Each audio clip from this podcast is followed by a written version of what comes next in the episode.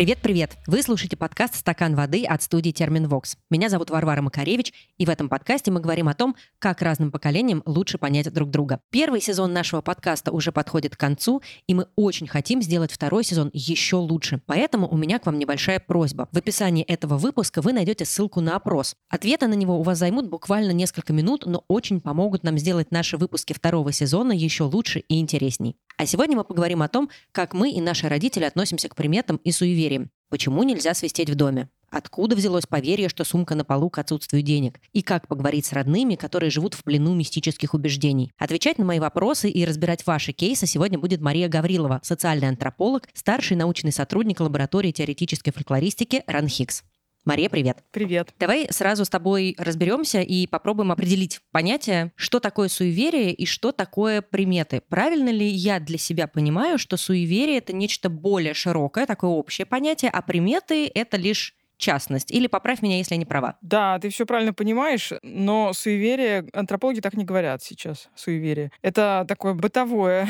Как говорят антропологи? По-разному говорят, в зависимости от того, что именно обсуждается. Но мы можем это продолжать называть суеверием, потому что это всем понятно, по крайней мере. Но в чем ты права совершенно, это в том, что это действительно некоторый такой тип мышления, и приметы — это просто частные случаи, отдельные проявления вот этого типа мышления. Но его по-разному называют. Чуть более нейтральное, но тоже все равно немного такое проблематичное название — это мифологическое мышление, магическое мышление. Ну, суеверие, в этом есть очень большая доля осуждения. Но мы стараемся избегать этого когда описываем э, то, что изучаем, доли осуждения. Но в быту, конечно, мы можем это осуждать и говорить суеверие. Ну, я надеюсь, что ты меня сегодня сильно не будешь осуждать, если я вдруг буду использовать этот термин, но я постараюсь запомнить про магическое и мифологическое мышление тоже. Как это мышление у человека появляется? Что заставляет человека бояться каких-то нелепых совпадений или, наоборот, их ждать, потому что он верит в какое-то чудо после этого,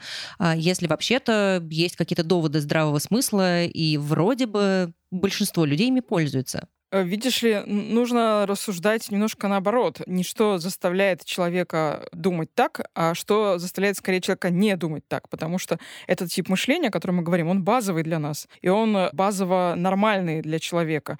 А вот для того, чтобы не верить в это все, вот это нужно совершать отдельные специальные усилия, напрягать свой разум и успокаивать свою тревогу и так далее, и так далее. И большую часть существования человека мы скорее э, придерживались этого. А вот то, что сейчас мы называем э, разумом, здравым смыслом, это не такая уж и давняя вещь. Люди не так уж давно по меркам существования человечества, э, люди это совсем недавно научились делать. И это э, такая вещь, которая требует от нас постоянных усилий, чтобы не свалиться в это обратно. Суеверное такое э, состояние, магическое, мифологическое. Поэтому ничего удивительного нету, что люди к этому склонны, вне зависимости от того, какими они себя разумными считают, современными, цивилизованными и так далее. Мы с тобой коротко коснулись того, что мифологическое мышление или то, что в быту называется суевериями, это более такая общая вещь. Приметы — это частный элемент мифологического мышления. Какие там еще могут быть элементы, чтобы было понятно, что еще, кроме примет, э, ну, скажем так, входит в это магическое мышление? Ну, гадание, например.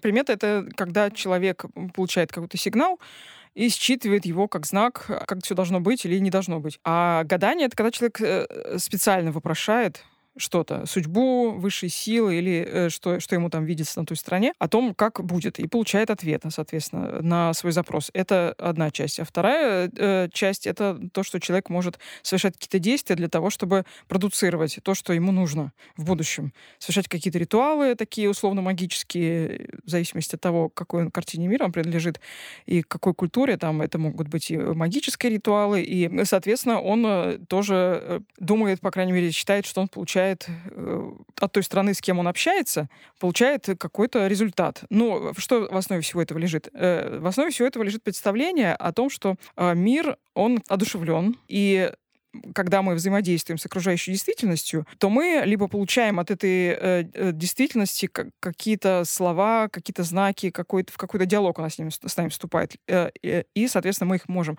либо трактовать, либо спрашивать, получать ответ, либо, соответственно, делать какие-то действия, которые, как нам кажется, ее побудят э, к нам быть более благосклонной. А откуда это берется, в свою очередь? Дело в том, что мы очень в большой степени э, социальные существа, и э, наш вид э, отличается от всех остальных животных тем, что у нас э, социальность развита и коммуникативность вот эта вот развита в самой большой степени, насколько это вообще возможно в живом мире. Поэтому э, мы э, с самого своего рождения и в течение всей своей жизни мы заточены на то, чтобы друг с другом коммуницировать, взаимодействовать, общаться и, соответственно, считывать какие-то сигналы от окружающих. Но дело в том, что эта особенность наша, она распространяется вообще на весь мир, получается. То есть мы пытаемся общаться с миром окружающим, с какими-то объектами, там, с судьбой, промысловыми животными, с погодой, со всем, что нас окружает. Мы пытаемся точно так же общаться, как мы общаемся с себе подобными, своими сородичами. Соответственно, возникает вот такой вот эффект.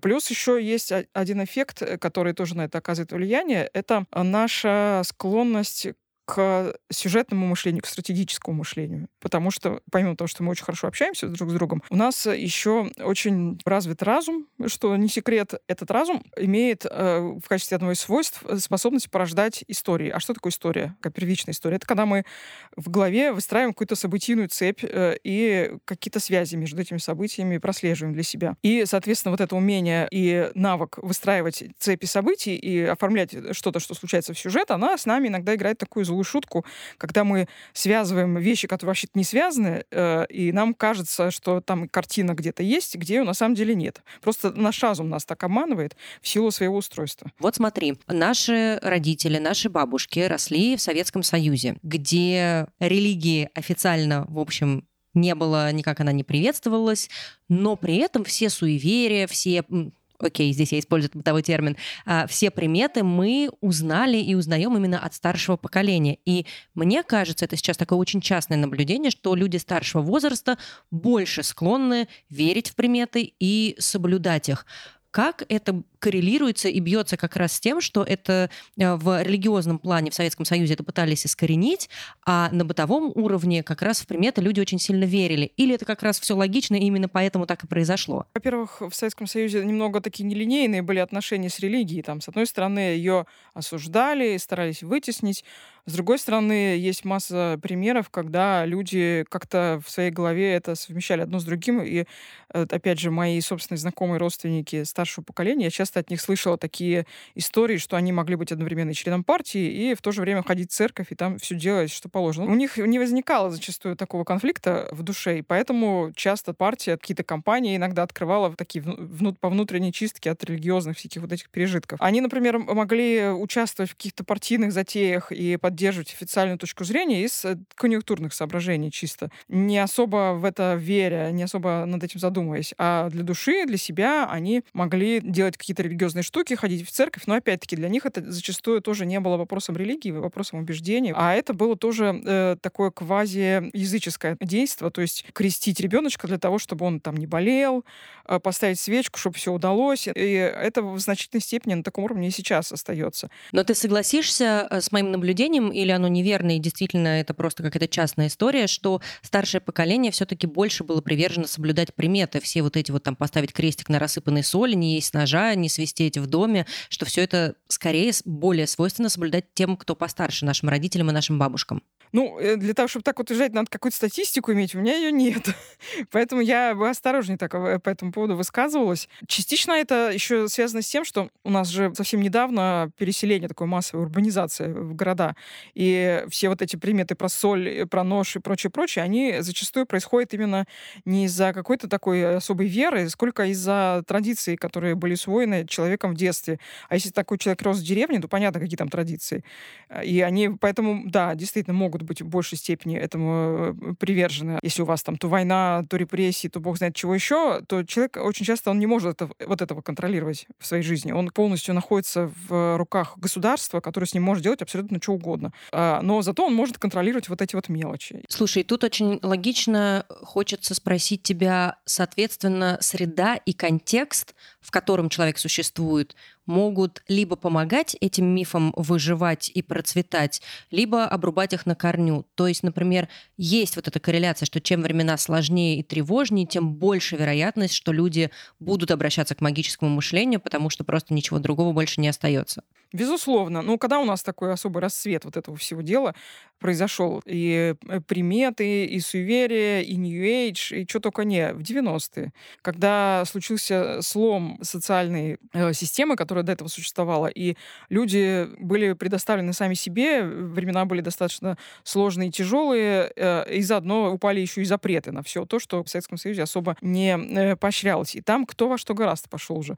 Там что только не было. Я, я вот по своему, собственно, помню детству, как мы с родителями ходили на какой-то ДК, и там э, какой-то человек э, рассказывал про то, что в 2000 году наступит конец света, прилетят инопланетяне, и вполне культ... это наукоград был, прошу заметить. Это было не, не, не село э, Кукуево, это был наукоград.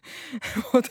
И все эти образованные люди покупали билеты, чтобы пойти вот это вот послушать. Соответственно, вполне понятно, почему это все расцвело, потому что люди ищут опору хоть в чем-то, пытаются контролировать хоть что-то. Появление каких-то новых технологий, гаджетов, девайсов может как-то это предотвратить, потому что, может быть, это как-то плохо сочетается. Э, с одной стороны, ты живешь своим магическим мышлением и веришь в какие-то приметы, а с другой стороны, вот у тебя просто мощнейший компьютер на твоей ладони, который может э, ракеты в космос запускать, но ты все равно, э, не знаю, там плюешь через плечо, когда что-то происходит. Технологии как-то влияют на этот процесс? Смотря в каком отношении человек к этим технологиям находится. Если он сам эти технологии создает, то возможно.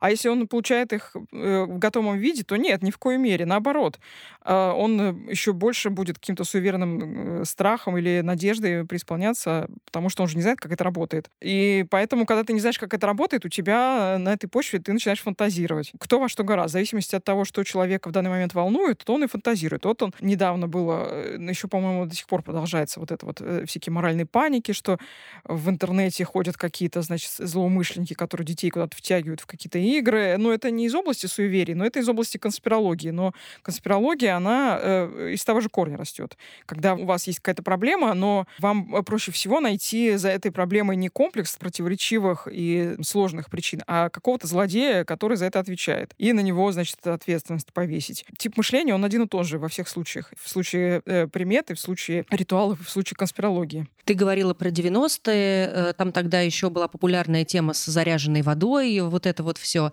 А, опять же, если посмотреть на сегодняшний день, в общем, можно заметить тоже определенный всплеск чего-то подобного, ну, уже трансформированного.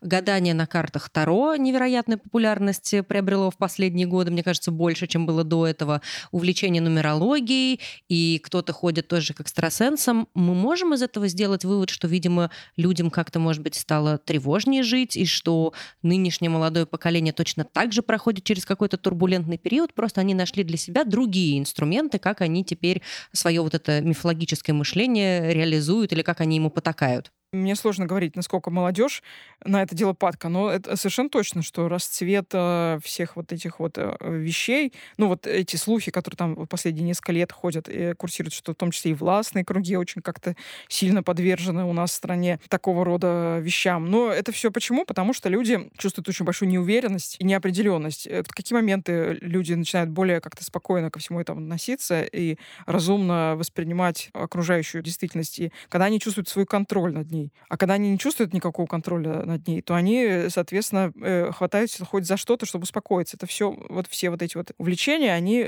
все имеют э, общий корень в тревожности, очень большой тревожности. Есть не только культурные истоки вот этого всего, но еще и психологические. Эксперименты проводили психологи, Э, выясняя, в какой момент люди более склонны к конспирологии, более склонны ко всяким странным трактовкам происходящего, тогда, когда они в большей степени невротизированы. У нас вот неспроста же происходил всплеск вот этого всего тоже и конспирологии, и веры в бог знает что, э, когда началась пандемия, например. Потому что люди столкнулись с неизвестным, над чем они не имеют никакой власти. Поэтому ему хочется хотя бы что-то сделать.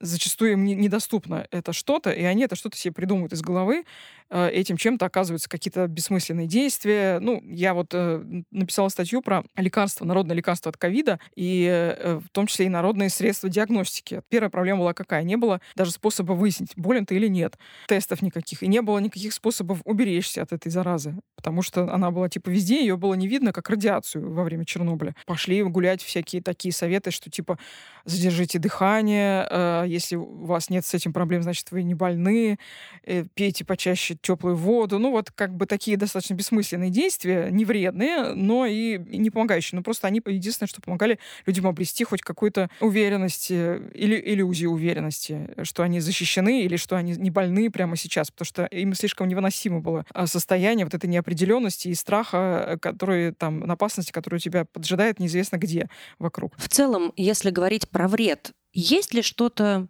опасное, ну, может быть, опасное действительно чересчур э, сильное слово, что-то вредное в том, что люди соблюдают какие-то определенные ритуалы или верят в какие-то приметы. Ну, верят и пусть себе верят, может быть, э, ничего страшного в этом нет.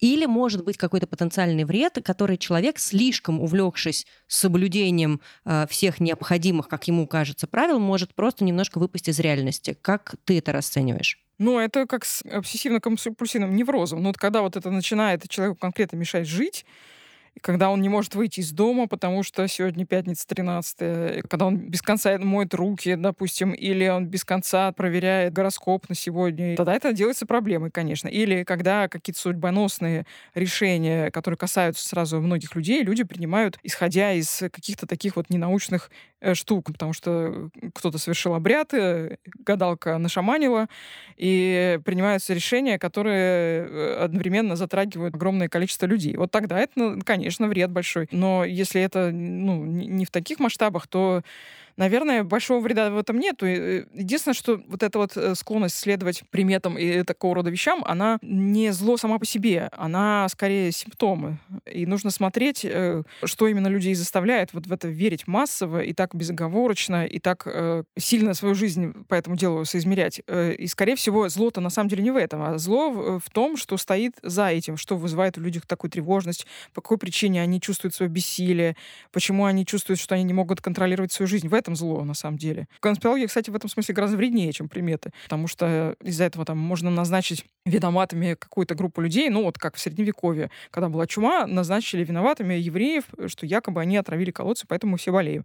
Это очень вредно, потому что, ну, соответственно, получается, что вместо того, чтобы спасать свое здоровье, люди э, назначили виновными целую социальную группу этническую. Или, например, люди отказываются от прививок, потому что им кажется, что их там чипируют. Ну, а приметы, они такой лайт-вариант, они из всего вот этого вот ужаса наименее, наверное, меньшее зло. Давай попробуем остановиться тогда пока на этом уровне лайт. Не хочется э, закапываться в более глубокие страшные вещи. Ты сказала, и действительно я сейчас думаю, что это действительно, наверное, самое опасное и страшное, когда э, люди, имеющие какую-то власть, опираются на приметы или свои собственные ритуалы для того, чтобы принимать действительно важные решения. Мы с тобой разобрались вроде бы с разными поколениями, что вера в приметы и подверженность вот этому мифологическому мышлению, она не столько связано с возрастом, сколько с уровнем тревожности. Есть ли какие-то конкретные приметы и события, которые были связаны с конкретными политическими эпохами? Объясню, что я имею в виду. Например, может быть, при Брежневе какие-то приметы были более популярными, а при Горбачеве они стали менее популярными, и на первый план вышло что-то иное. А при Путине, например, вообще э, люди ударились во что-то третье. Мне кажется, что в разные эпохи люди по-разному там распространяют э, свой, э, свою зону ответственности, что ли. И, возможно, эти приметы будут э, следовать за тем, что человек включает или не включает свою зону ответственности. Я, честно сказать, ничего не знаю о денежной магии в советские годы. Возможно, она тоже была, но уж она э, бешено расцвела именно э, с наступлением новой России в 90-е годы, насколько мне э, кажется. Я, опять-таки, могу тут ошибаться, но это стало прям настолько массовым, что даже индустрия получилась на, на, на почве денежной магии. Там все вот эти лягушечки, мышечки такие, вот, которые там надо класть в кошелек лягушек. Расскажи поподробнее, потому что я как-то пропустила этот момент, видимо. Ну, лягушка, по-моему, я видела просто своими глазами у мамы дома. Э, она купюру свернула и положила куда-то на уголок, а на нее сверху эту фигуру лягушечки э, клининой поставила, что типа привлекает деньги. Ну, а мышки, они продаются почти во всех сувенирных лавках. Такие мышка-нарушка или ложка-загребушка. Специальные такие вещи сделанные, которые помогают э, типа денежки приманивать. Ну, потому что мышка наша все в норку, все в норку. Ну и, соответственно, ложка наша гребет, гребет. Вот. И считается, что по закону э, этой симпатической магии, значит, это должно продуцировать богатство средства. И, значит, ну, как магия работает? Есть два типа магии, если так э, пользоваться системой, которая еще в 19 веке такой известный британский фольклорист э, Джеймс Джордж Фрейзер разработал. Есть э, гомеопатическая магия и контагиозная магия. И оба вида, они образуют симпатическую магию. Контагиозная магия основана на контакте. Когда вы вещь побывала в контакте с другой вещью и таким образом заразилась либо удачей, либо какой-то скверной от нее. Это когда мы, например, кому-нибудь трем какой-нибудь животик, чтобы сбылось желание. Это вот про это? Э, не совсем. Какому-нибудь башку? Не, не, не, не, не совсем. Это э, речь идет о том, что, например, кто-то берет э, чей-то след или какая-нибудь э, личная вещь от э, человека, приворот какой-то на это делают или порчу наводит. Эта вещь побывала в контакте с человеком, и считается, что она после того, как однажды бывала в контакте, с ним э, э, сохраняет связь э, на всю типа жизнь оставшуюся. И поэтому можно воздействие на эту вещь воздействовать, допустим, на человека. А гомеопатическая а, это оба вида э, симпатической магии. А гомеопатическая магия это магия по подобию. То есть магия, когда э, ты э, берешь что-то похожее на объект нужный, ну, допустим, фотографию человека, его используешь как, как бы заменитель человека и, соответственно, делаешь все, что хочешь сделать с человеком с этой фотографией. Или фигурка, там, кукла Вуду, это вот прям такой классический пример. Но это также работает и вот в случае там с этими мышками и ложками, то есть как ложка гребет все в рот, все в рот, так и, значит, пусть она гребет мне денежки в кошелек. Как мышка все тащит в свою нору, пускай э, все добро мне прибывает в кошелечек тоже. У нас выпуск прямо превратился в такой небольшой мастер-класс. Ребята, берите себе на заметку, вот э, что можно делать. Э, слушай, но если вернуться немножко в нашу плоскость, понимаешь, что вопрос сейчас, может быть, прозвучит странно, но есть ли какие-то приметы, которые тебе кажутся логичными? Может быть, вообще есть какие-то приметы, которые ты сама соблюдаешь? Ну, они все логичные, но только у них логика своеобразная. Они все Это хорошее, да, вот такое уточнение. Вот. Другое дело, сама я соблюдаю приметы обычно из области скорее обсессивно-компульсивного невроза. Ну, например, если, если тебе не сложно поделиться, что это? Ну, это что-то такое простое, типа того, что, например, если какая-то одежда у меня связана с какими-то приятными, хорошими воспоминаниями, то она мне внушает уверенность, и поэтому в какие-то сложные ситуации нервные я надеваю эту одежду, немножко успокаиваюсь, допустим. Счастливые какие-то украшения, счастливая дорога. Это больше для самоуспокоения такой инструмент. Но я думаю, что более-менее э, такое есть у всех. А сейчас короткая пауза, во время которой я очень прошу вас лайкнуть наш подкаст, подписаться на него и, что будет еще круче, написать нам отзыв.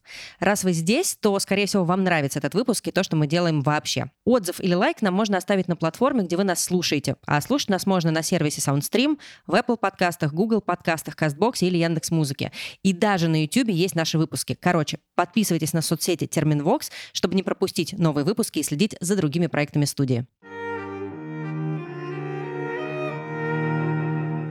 Есть какие-то приметы, которые тебе кажутся самыми безумными?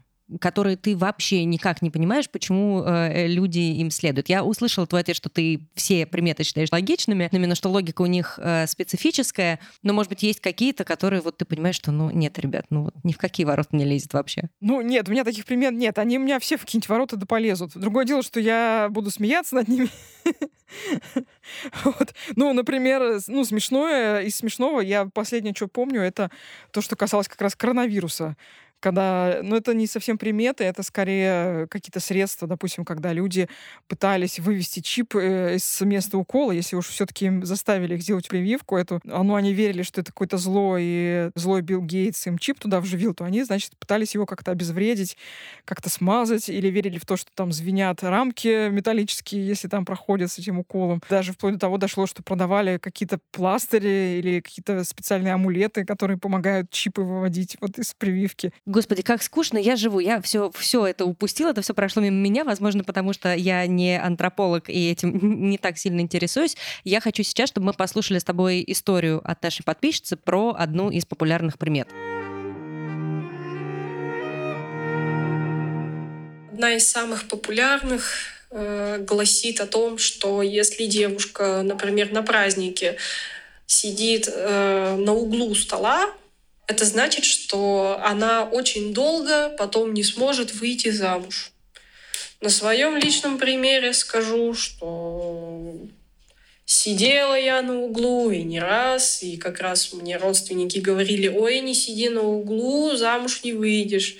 В итоге, видимо, я за углом-то пересидела, и в итоге таки вышла я замуж раньше всех своих э, одноклассников, э, одногруппников и всех остальных.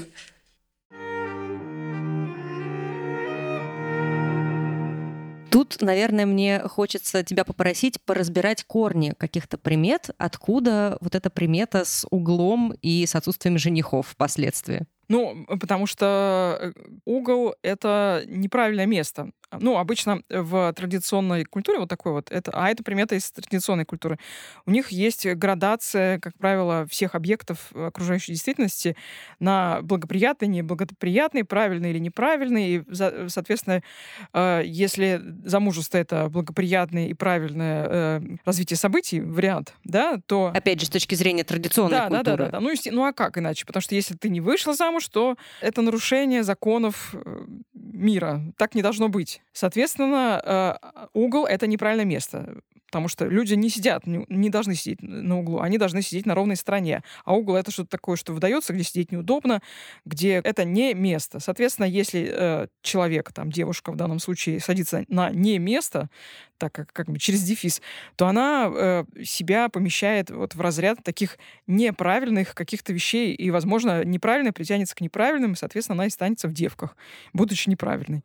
Окей, очень многие приметы предлагают, если что-то уже случилось, в качестве механизма, чтобы себя обезопасить, предлагают поплевать через плечо.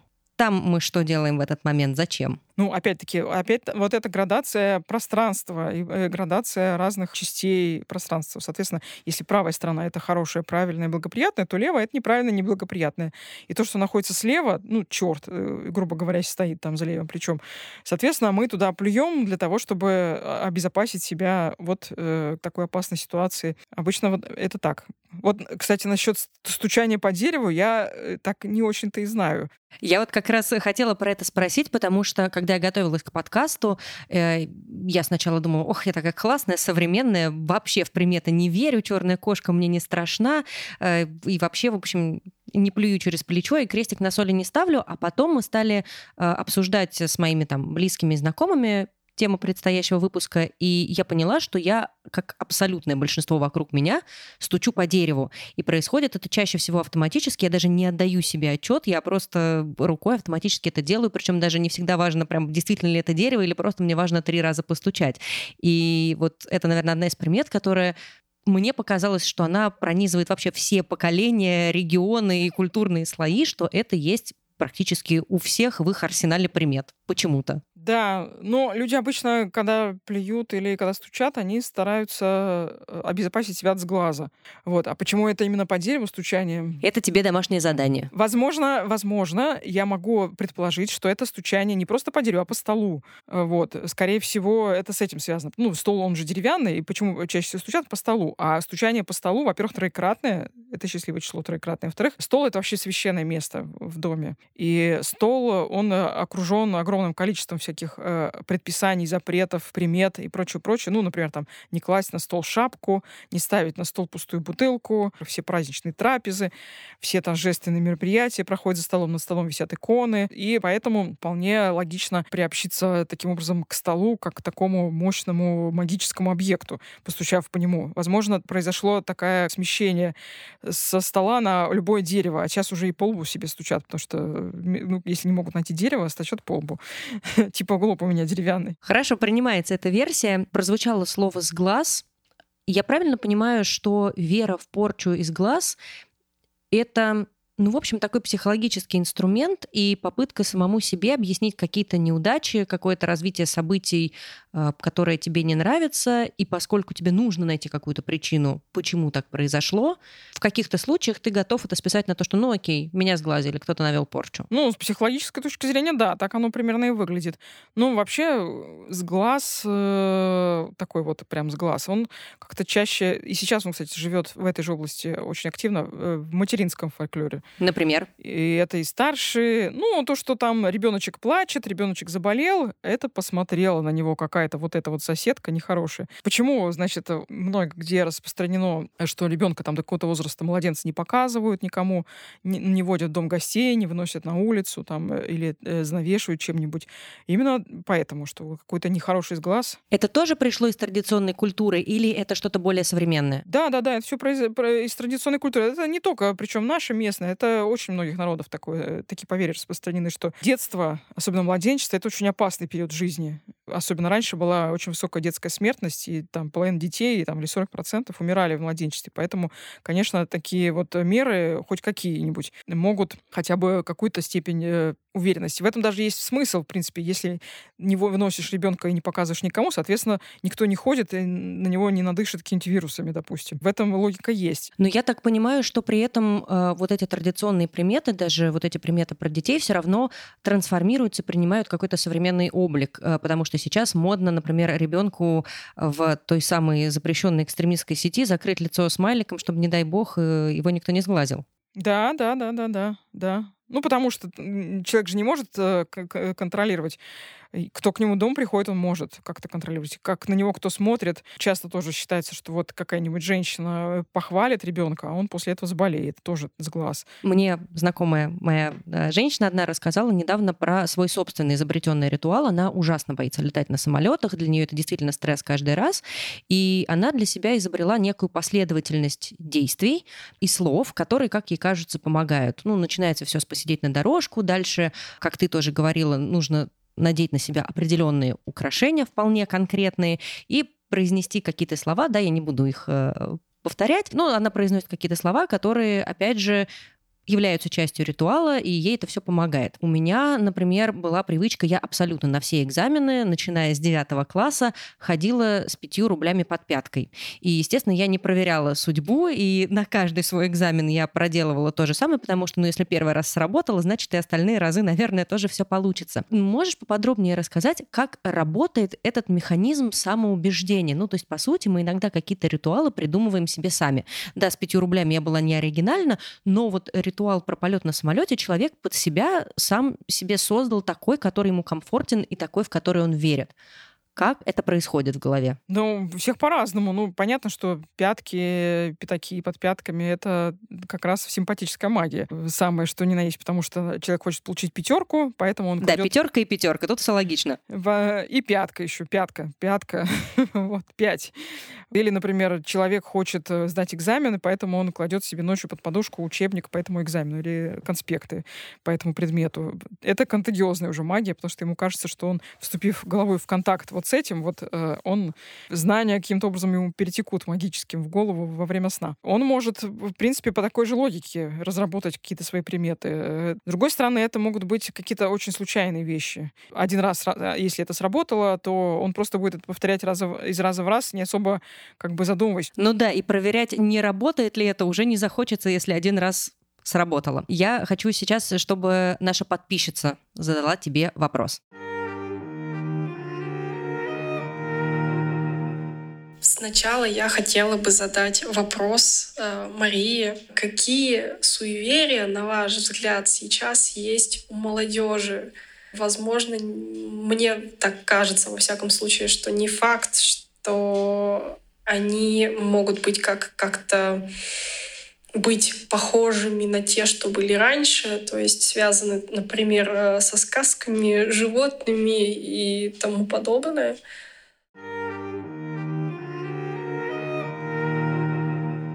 Если коротко, есть ли какие-то современные приметы, которые появились вот сейчас на памяти поколения миллениалов и зумеров? Мне приходит в голову, например, рассылка писем счастья, когда тебе приходит какое-нибудь сообщение в WhatsApp, а раньше когда-то давным-давно э, еще по электронной почте разошли это письмо, это письмо 10 людям, иначе, не знаю, 10 лет не будет секса, например, и кто-то рассылал.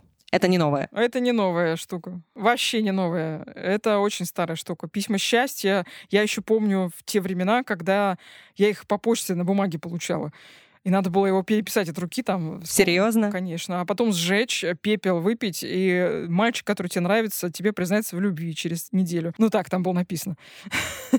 Почему, как тебе кажется, какие-то приметы типа писем счастья, смотри, живут, процветают, э, реинкарнируются, принимают новую форму, а какие-то приметы все-таки, наверное, больше уходят в прошлое. И есть ли у тебя какое-то наблюдение, соображение по этому поводу? Ну, какие-то приметы могут устаревать, если устаревает э, база их материальная, допустим, какие-то приметы, которые связаны, не знаю, с полевыми птицами, с солнышком э, и растениями, наверное, они просто не актуальны, потому что это, ну, как бы ушло из нашей жизни. А какие-то такие условно бесполезные, но вроде и не вредные вещи, они остаются, собственно говоря, почему бы им пропадать?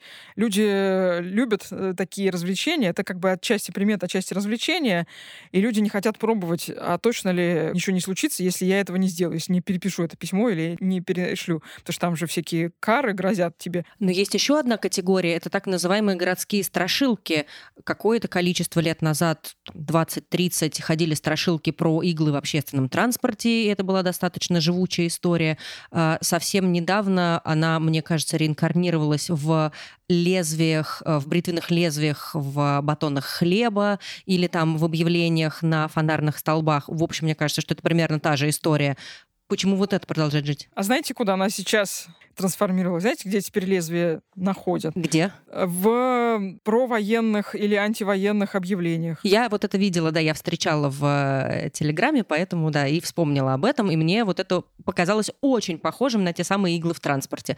Почему такие городские страшилки продолжают жить, хотя полезного и приятного в них ничего нет? Потому что они позволяют найти какую-то группу злодеев, на которых э, свой гнев и свой страх спроецировать. Такого рода советы, они от человека требуют что? Просто как бы такие соблюдение довольно простых действий. С одной стороны, с другой стороны, с него снимается какая-то часть ответственности. Ну, в случае там с лезвиями и э, иголками в кинотеатре, которые спидом заражены, там понятно. Уже это как бы описано в книгах, что такого рода поверья снимают с человека ответственность за заражение. То есть он говорит, что это не я, там как-то неправильно себя вел, не соблюдал гигиену, не разборчив в половых связях, допустим, был, а какие-то злодеи в транспорте меня заразили или в кинотеатре. И тут, соответственно, соответственно, тоже позволяет найти, назначить какого-то злодея и на него свой страх и свой ужас э, и свое беспокойство спроецировать. Может ли, на твой взгляд, соблюдение примет и вера в них как-то помешать общению внутри семьи, между поколениями, между друзьями, например. Ну, у нас больше интересуют, конечно, родительско-детские отношения. Конечно, может. Если кто-то, кто слишком верит в приметы, будет слишком настаивать на них, а другой кто-то, кто не верит в них, будет э, пытаться разубедить, ну, условно говоря, старшего. Ну, чаще все-таки действительно это бывает такой конфликт поколений, в том смысле, что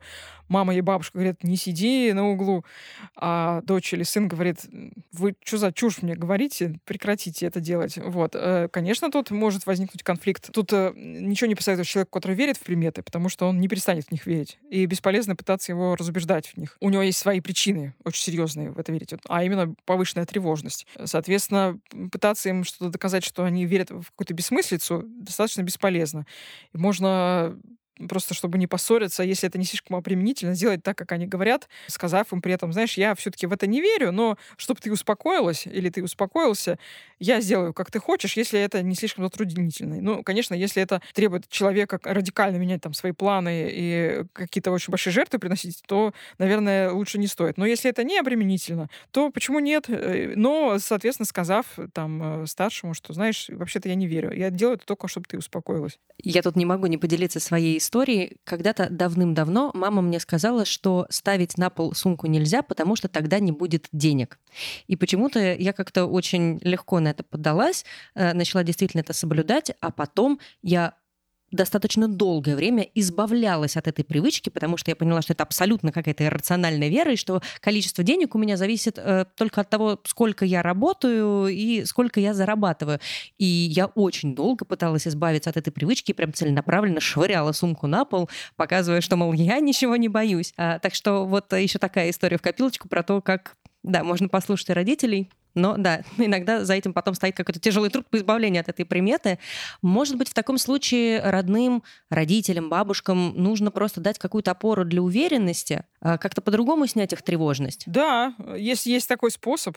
Если, допустим, ну, это касается каких-то таких предсказуемых более-менее вещей, ну, не обязательно следовать приметам э, про коронавирус, если есть лекарство. Ну, допустим, ты боишься, что со мной дорогой что-то случится. Хождение там по той стороне улицы или по другой стороне улицы, и кошки, там, перебегающие или не перебегающие дорогу, они как-то на это не повлияют. Но я могу тебе со своей стороны, чтобы ты э, была спокойнее, сказать, что я буду переходить дорогу в положенном месте, смотреть по сторонам, отзваниваться в нужный э, час, там, не ходить по заброшкам. Но, тем не менее, может быть, донести до них мысль, что мы не можем контролировать абсолютно все, что в нашей жизни происходит, и какие бы мы приметы не соблюдали, мы не можем э, абсолютно исключить случайности из своей жизни. И при, придется смириться с этим, и больше ничего. Класс, спасибо тебе большое. Я очень люблю, когда мы заканчиваем каким-то конкретным советом на тему того, как нам друг с другом общаться. Это, правда, очень важно. И здорово, что ты этим тоже поделилась. Спасибо тебе большое за этот разговор. Мне очень понравилось. У нас сегодня был такой э, практический выпуск э, практической магии немножко. Э, безумно интересный. Спасибо тебе. Спасибо тебе тоже. Это был подкаст «Стакан воды» от студии Терминвокс. И еще раз напомню, что традиционно в конце сезона мы просим наших подписчиков и слушателей пройти опрос. Он для нас очень важен, потому что благодаря этому опросу мы сможем стать лучше и сделать следующий сезон еще интересней. Ссылку на опрос вы найдете в описании выпуска. Пожалуйста, уделите этому всего 5 минут вашего времени, и тогда вы сможете наслаждаться следующим нашим сезоном еще больше. Напомню, что для обратной связи у нас есть бот в Телеграме. Он называется Waterglass Bot. Ссылка, как всегда, будет в описании выпуска, а в боте мы, как всегда, публикуем анонсы выпусков и гостей, и именно туда нам можно и нужно присылать свои истории и вопросы по теме. А если вы хотите поделиться своим мнением или предложить нам тему для выпуска, то можете связаться с нами через группу ВКонтакте «Стакан воды» или через наш аккаунт в другой социальной сети, куда вы обычно выкладываете фотографии и сторис. Там мы будем не только рассказывать про подкаст, но и создавать полезный и важный контент. Ссылка тоже есть в описании. И, пожалуйста, не забывайте пить водичку. Пока-пока. Над подкастом работали ведущая Варвара Макаревич, звукорежиссер Александр Павлов, продюсер и редактор Глеб Фадеев, дизайнер Елизавета Семенова, автор джингла Полина Бирюкова.